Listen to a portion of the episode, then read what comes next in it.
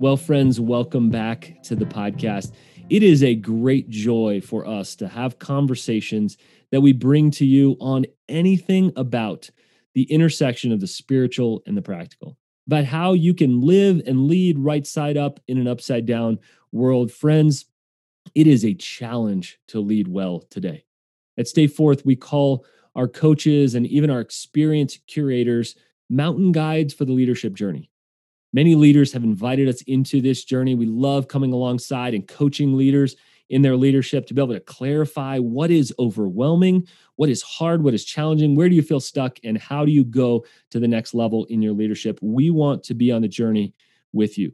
We also love going away and hosting experiences where you can get out of your email inbox, get out of the challenges, the whirlwind, the expectations that you feel each day. Whether you are a stay at home dad, a CEO, a music artist, a collaborator of beautiful transformation in the world, a nonprofit leader, you name it. If you have influence, we want to come alongside of you in your journey to be a kingdom leader that lives and leads out of your unique design.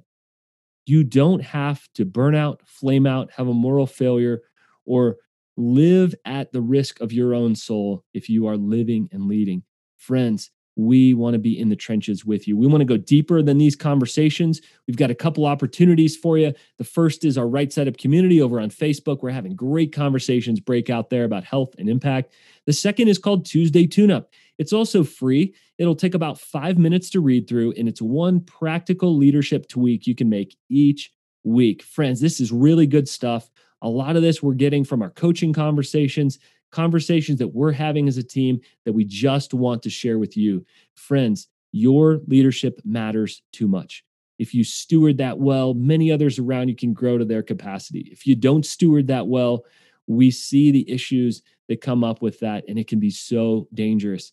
We just want to remind you your life and leadership matter too much to lead alone. Don't lead in isolation. We're going to continue to have conversations about health and leadership here, about longevity, sustainability, how to live and lead well and with excellence and lead for the long haul. But these conversations alone are not enough. Join the Right Side Up community where you can uh, get to know other leaders each week, be working on your leadership through Tuesday Tune Up. You can go to tuesdaytuneup.com or find info in the show notes. You can head over to the Right Side Up community on Facebook or find the link in the show notes. Your leadership matters too much. Don't lead isolated we are with you for the journey. Friends, it's a great privilege to have these conversations with you. We don't take these lightly. We'll continue to drop these episodes each Tuesday and Thursday. And now, on to the podcast.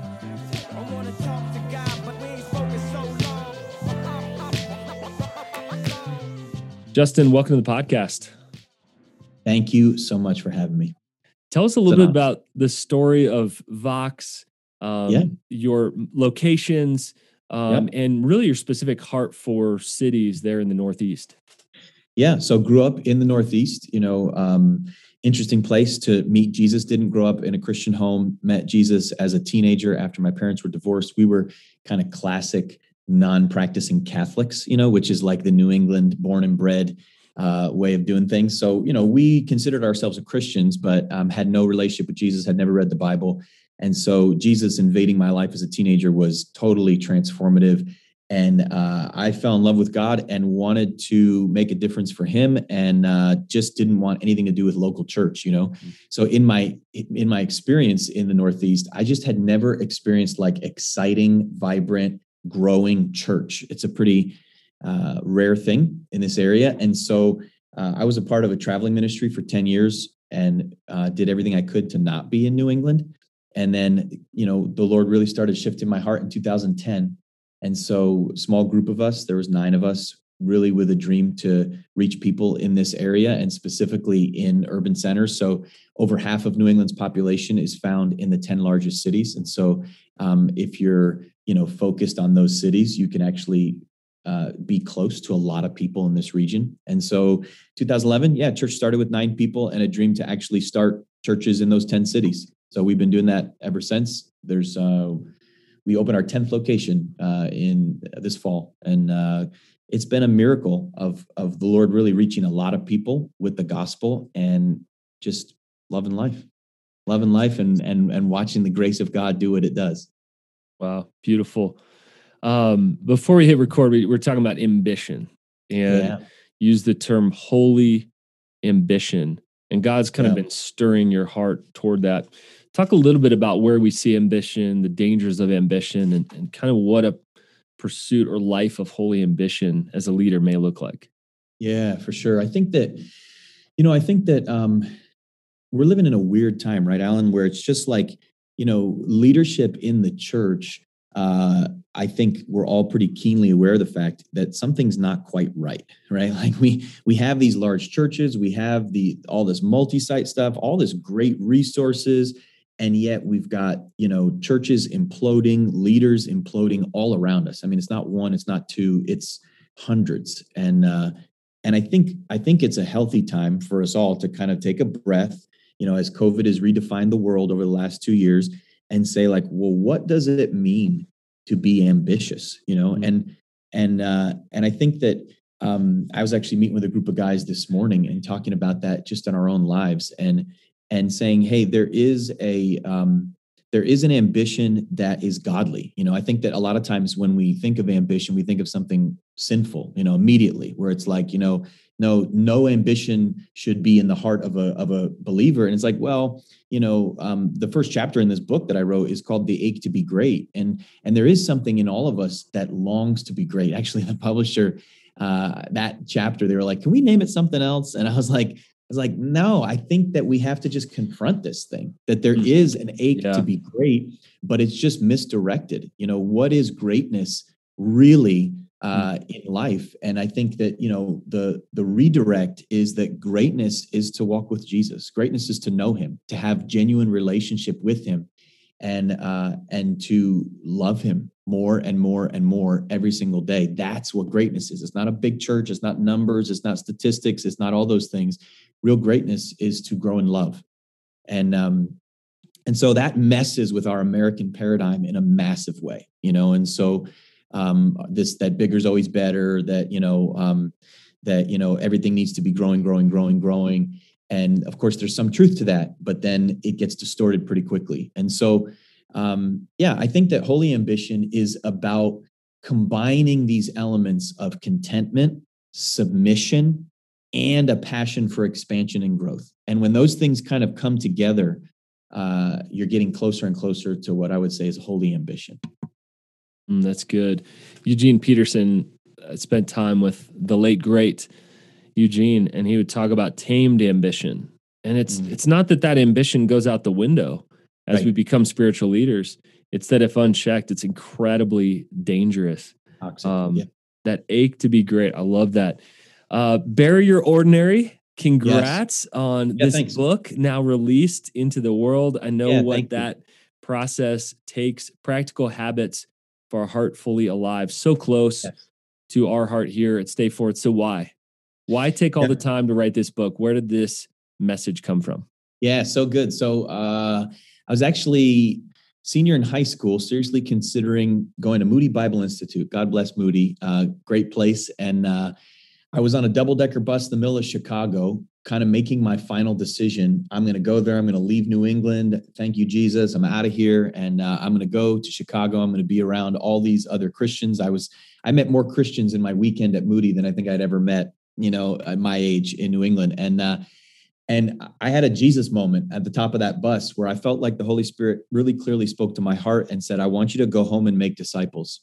And it was like the most terrifying word of the Lord I'd ever experienced because I was like, no, I don't want to do that, you know, and I don't even know what that means. And and uh and so I ended up going to a state school uh, in Connecticut and uh, staying local, moving in with a, a, a group of guys that I had led to Christ. And for the next four years in college, by my senior year, it was a it was a two bedroom apartment with nine guys living in it, and all guys that were growing in Jesus. I had led to Christ, and I was experimenting with what does it mean to actually be a disciple and what does it mean to make disciples? And I think this is a, you know, something that the Bible is pretty clear about, but most Christians are pretty foggy on, right? So it's like, hey, go and make disciples. Okay, what does that mean exactly? And and I think that a lot of us we just don't have a plan intentional, specific and consistent for our own spiritual health and growth. And so over the course of 20 years, and I, I'm 38, and it actually spooky that it's been 20 years that I've been tinkering with this, where certain habits started to emerge. And and so the quick version is, you know, when you think about spiritual growth, you have to really define it first. And I, I love what Jonathan Edwards says. You know, the old theologian says that um, spiritual growth at its root, Christian maturity, is growth in love. That if my love grows, I've grown. So spiritual maturity is not Bible verses, it's not church attendance, it's not financial giving. Some of those things can reflect your heart, but at the end of the day, it's do I love Jesus more? Do I love others more like God would have me love? So then how do I grow in love?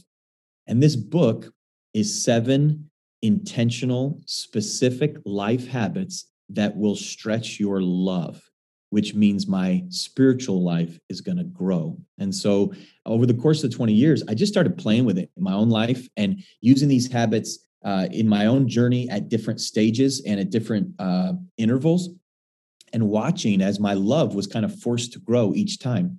And so uh, the book evolved over, you know, that 20 years where it was first me and then a small group of guys that I was living with. And then we started buying houses together. We had 12 houses in a four block radius in the city of New Haven where we were all kind of using these habits, growing in this, and then doing this with our church. And so now we've seen countless people kind of walk through this very intentional discipleship process of spiritual growth.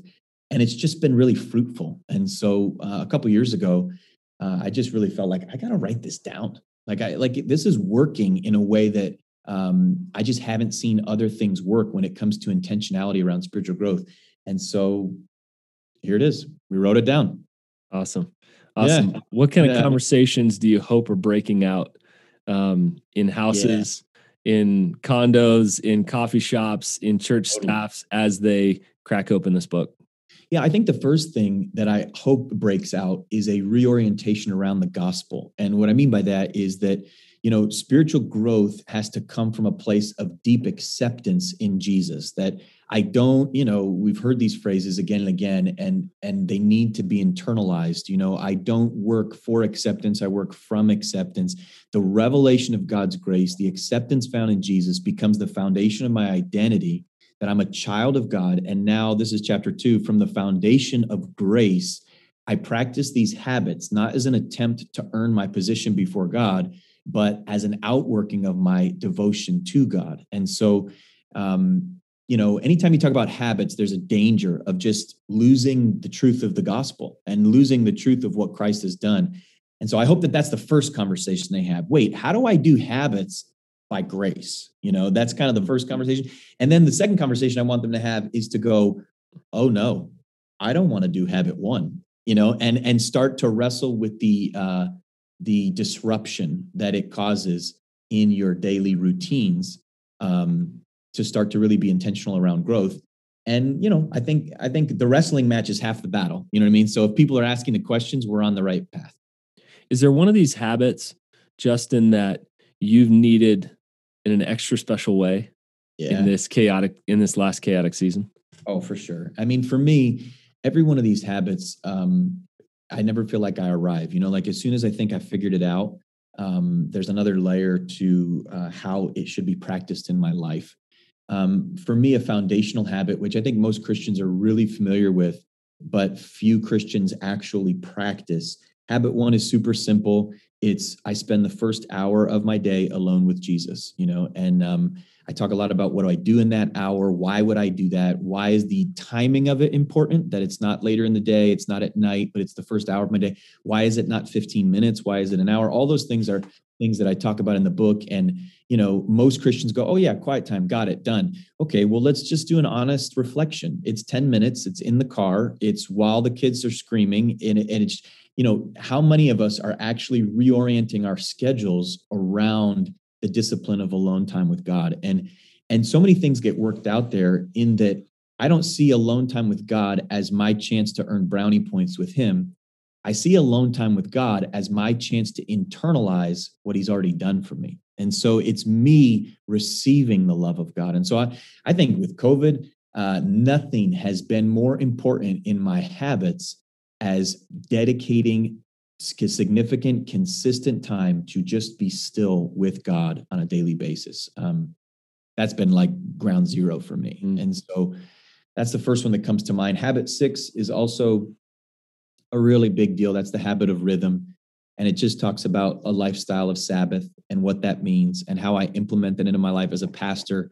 You know, pastors are just classic Sabbath breakers. You know, we we follow the nine commandments and then we we ignore the one suggestion. You know, um, which is honor the Sabbath. And so for me, it's Friday night to Saturday night where I'm I'm religious and I'm not afraid of that word about my Sabbath. You know, we light a candle, we pause, pray, and play for 24 hours, and um, it's my time right before my busiest time of the of the week. You know, on Sunday, um, but it's a critical uh, discipline for me. It's not it's not legalism. I don't feel like you know God hates me if it gets interrupted or something like that. And I have four kids, a wife, and a golden retriever, so my Sabbath doesn't look like you know 24 hours of meditation you know sometimes it's soccer sounds game. nice though doesn't it yeah right wouldn't it be yeah but but it is a discipline that um, forces my heart to embrace the truth that the world doesn't revolve around me you know and i think that's a really important truth to remind our hearts weekly um, that i'm not holding this thing up and uh and so uh, i'm just going to rest and let god hold it up hmm. as a leadership coach all week long justin i live at the intersection of the spiritual and the practical. And that's what I hear you talking about here. And the spiritual is practical, the practical is spiritual. And yet we can often have this false dichotomy. How do disciplines work in conjunction with the Holy Spirit? Yeah, it's so good. You know, um, I think a lot of times we we think that we're supposed to feel everything. You know, that's that's a uh, that's a very American way of thinking about things. You know, like, well, I feel in love with you, and so we're going to be committed to each other forever. And what we don't understand is that feelings uh, are actually driven by our habits. And so, you know, you have to learn, you know, James Clear in his book Atomic Habits really gets into this great book where so it talks good. about, yeah, it talks about these little changes. But I think what James stumbles on in that book, which maybe he didn't realize, is is gospel identity. And I don't think he he was writing it from that perspective. But you know, he talks about how once you see your identity as something, someone different, then you start actually acting. It's the deepest way of changing. And I think for Christians, um, we have to internalize who we are in Christ, and then we have to go practice these habits when we don't want to. And what we find is that the Holy Spirit fills us with a passion for God as we do what we don't feel. And so, yeah, I meet with Jesus in the morning just to stay on habit one for a second, right? When I'm tired and frustrated and don't really want to be there and I'm half distracted for 80% of it. I still do it. And I do it because I'm committed to that life habit. And then the Holy Spirit meets me in profound and powerful ways when I need it most because that routine is in place. And so um, I think that I think that you know God created us as creatures of habit. You know, just think about where you sit at your church service on Sunday morning. It's the same friggin' seat every week, right? You're a creature of habit you have to now leverage that for spiritual growth. Um, and I think that I think that that's counterintuitive for a lot of people, but um, I think the Holy Spirit works within the habits of our lives. Mm. Outside of those seven habits, is there one that's been that you don't even talk about in the book that's been crucial for mm. you, your wife, your family? It may seem small, insignificant, but one that has been a game changer for you. Yeah, outside these seven habits, I think um, the seventh habit is like a is like a tee up for that. And and the seventh habit is is this idea of starting an intentional discipleship circle where you're you're living in this cadence of commitment within community with three or four other people um, and really challenging them as they challenge you and how do i live that way? So it's a small group but it's a very intentional small group. Um, but i think for me that the next layer of that that's been so big for me is um, is community. You know, uh, I, I live in a a really tight knit band of brothers and sisters that are doing life together and that are deeply committed to one another and to the gospel, and that has been totally life changing for me. You know, uh, it's not a new thing. We've been Chrissy and I. You know, we were looking at it the other day. We have an adopted daughter. She's two and a half years old. She's been with us since she was three days old. But if you count her, we've been married 17 years and we've had someone who doesn't biologically uh, belong to our family living in our home for probably 15 of those 17 years. And so our house has been this sort of melting pot of community for years and years now. And that lifestyle of hospitality and openness and doing life together uh, has just been huge in a crazy, weird season of life um, to keep our soul grounded, healthy, and happy, you know, um, and having fun, you know. Um, I had this experience. One of my best friends, Cheech, he's one of the pastors at our church. You know, all craziness was breaking loose in COVID. People were leaving the church. People were upset about this, upset about that. And he walked in my office and he goes, Hey, uh, this family just left. And I was like, Bummer. And he's like, And this family's ticked at us. I was like, Oh man, that's awful. And he's like, And I just got this email. And then he laughed. He put his feet up on my desk and he said, Well, at least we have each other. And it was just like, yeah. it was like, man, you don't know how much that actually means, you know, um, because you're right. And uh, so, yeah, I think that's been a game changer for me. There's a lot of people stuck right now, a lot of people overwhelmed right now. What do you think's at the root of that? Yeah, um, identity. I think that at the root of that is identity. You know, we're swimming in an ocean, you know, called the Western way of thinking about life that says I am what I do, um, that my value is rooted in how I perform or what I've accomplished.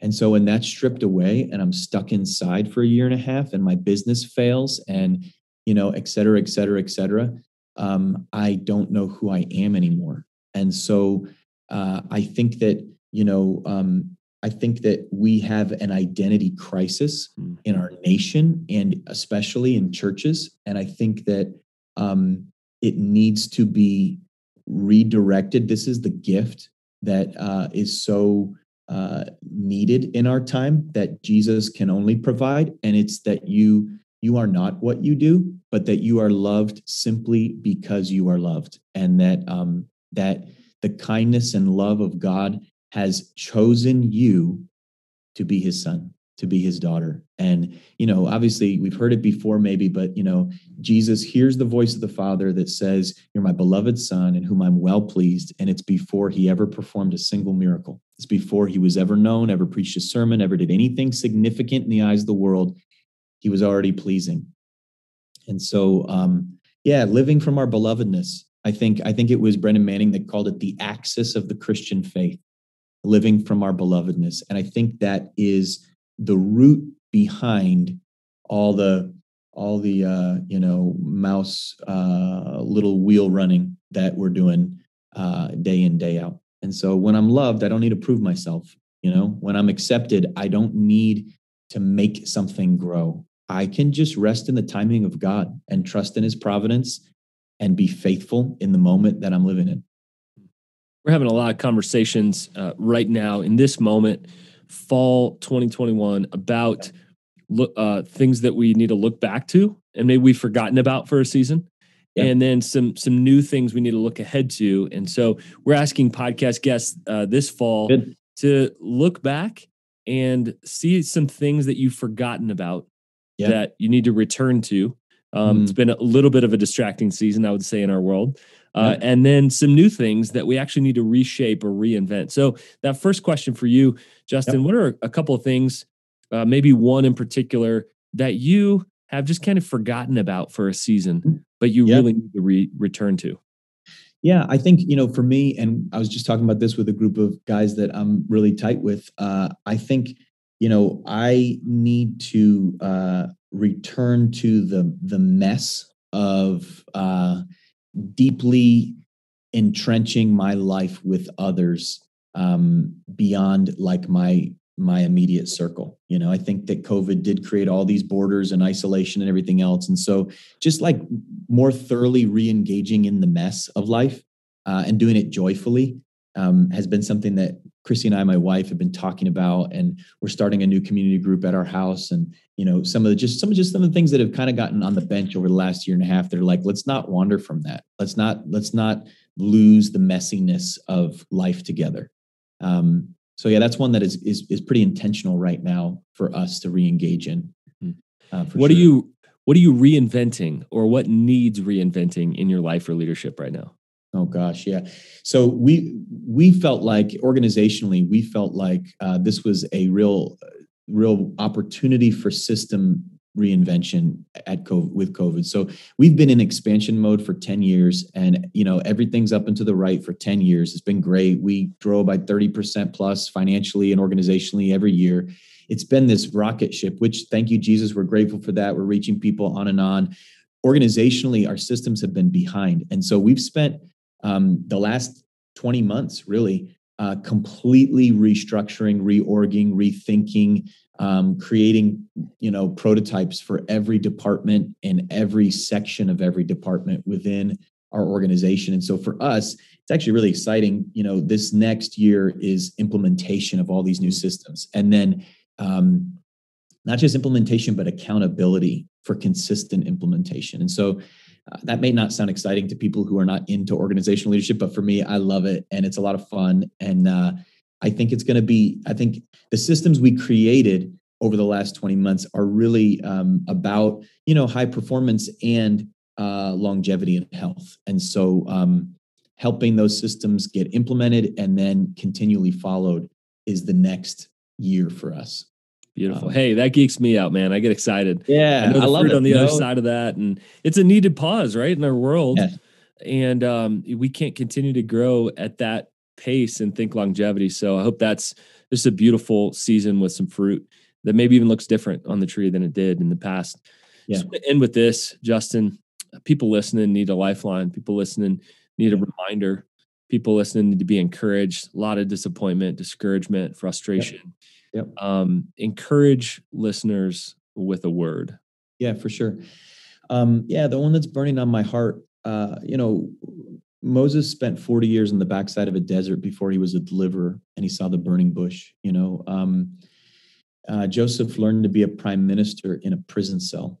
Um, Jesus uh, became the savior of the world only after 30 years of obscurity in a um, carpenter shop in Nazareth. Um, you are more than what you see. Um, right now, God has you in a season of incubation where He is preparing the character you need for the calling you have, um, but it's prepared in unexpected ways. We remember Mr. Miyagi, who taught Daniel LaRusso to wax on and wax off and paint the fence and do a bunch of stuff that he thought was irrelevant to his passion for karate, not realizing that every movement he was learning was actually in preparation for his passion. And I think that some of us are in dead end jobs, some of us are in difficult marriages, some of us are you know um, struggling with our dreams being collapsing you know collapsing and et cetera et cetera et cetera and what we don't realize is that all of the chaos is actually an invitation to grow what our hearts will need for the next season. And so just don't miss the moment. This is your moment to learn these lessons, go deep, and become the person God's called you to be. So, you know, God gave Moses a, um, a couple of sheep on the backside of the desert before he gave him a nation of 2 million people to lead out into the promised land. And so, if he hadn't been faithful with the sheep, he would have never uh, seen the burning bush and been able to lead a nation. And so it's a time of preparation, and God prepares us in unexpected ways. And that's actually, I think, really comforting. I know for me, and I've seen it play out in my life again and again. Mm, it's a crucial word for this season. Thanks for that. Thanks for our conversation, and a huge congrats. 20 years in the making, bury your ordinary practical habits for a heart fully alive. Justin, thanks for coming on the podcast today. Yeah, it's an honor. Thanks for having me. So long.